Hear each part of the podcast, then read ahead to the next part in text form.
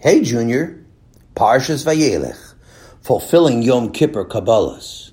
David came back from Shacharis on Erev Yom Kippur. As he sat down to eat breakfast, he said something very interesting to his mother. Mommy, I'm done with Averis. I don't plan on doing Averis ever again.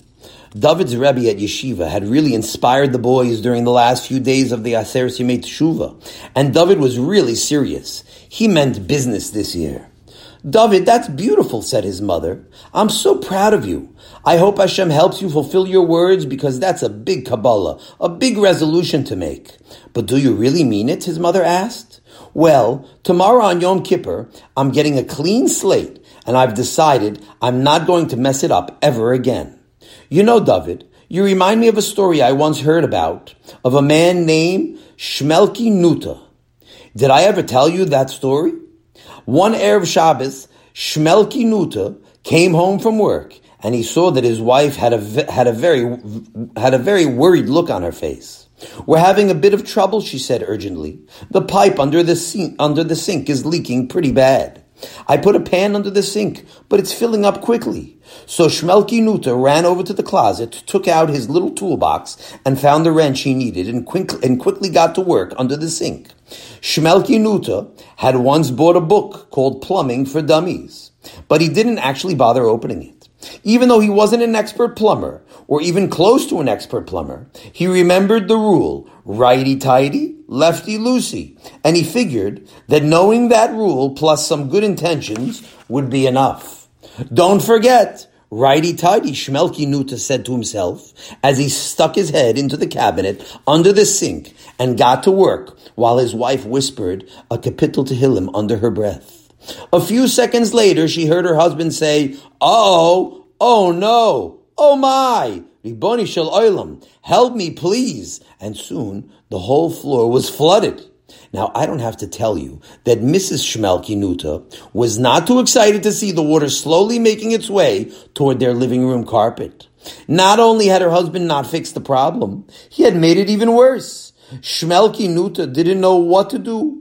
He said to his wife, I promise you, from now on, I'll be the best handyman. I'll be better than any plumber. Really? How is that going to happen? What do you mean? You don't trust me? I told you I'll be a good plumber. I won't mess up anymore. I'm done with making mistakes. I don't plan on doing things wrong ever again. But then Shmelki Nuta realized that just saying words wasn't enough wanting to do good and speaking about it is and speaking about it is very important. It's a good start, but it's only a start. That's all.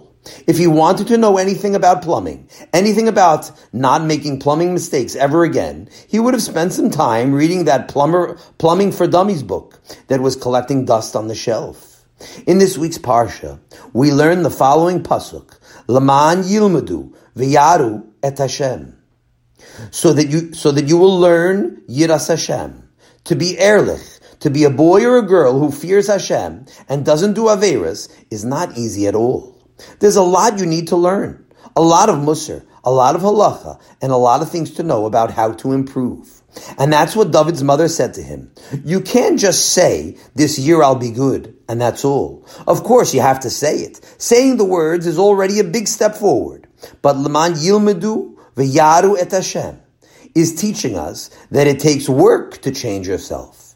Everyone who wants to make this year a better year should say exactly what David said. This year I'm done with Averis. But after you say that, you also have to decide to learn something that will teach you how to be good. Baruch Hashem, today we have so many Sepharim for children, so many English books that can teach us how to take our words and make them into a reality. And if we're serious about making this year a better year than last year, we'll make sure to learn at least a little bit of Musar every day and fulfill the pasuk in our parsha. Laman yilmudu v'yaru et Hashem. Studying how to become aware of Hashem. Have a wonderful Shabbos and a kisiva chasima toiva.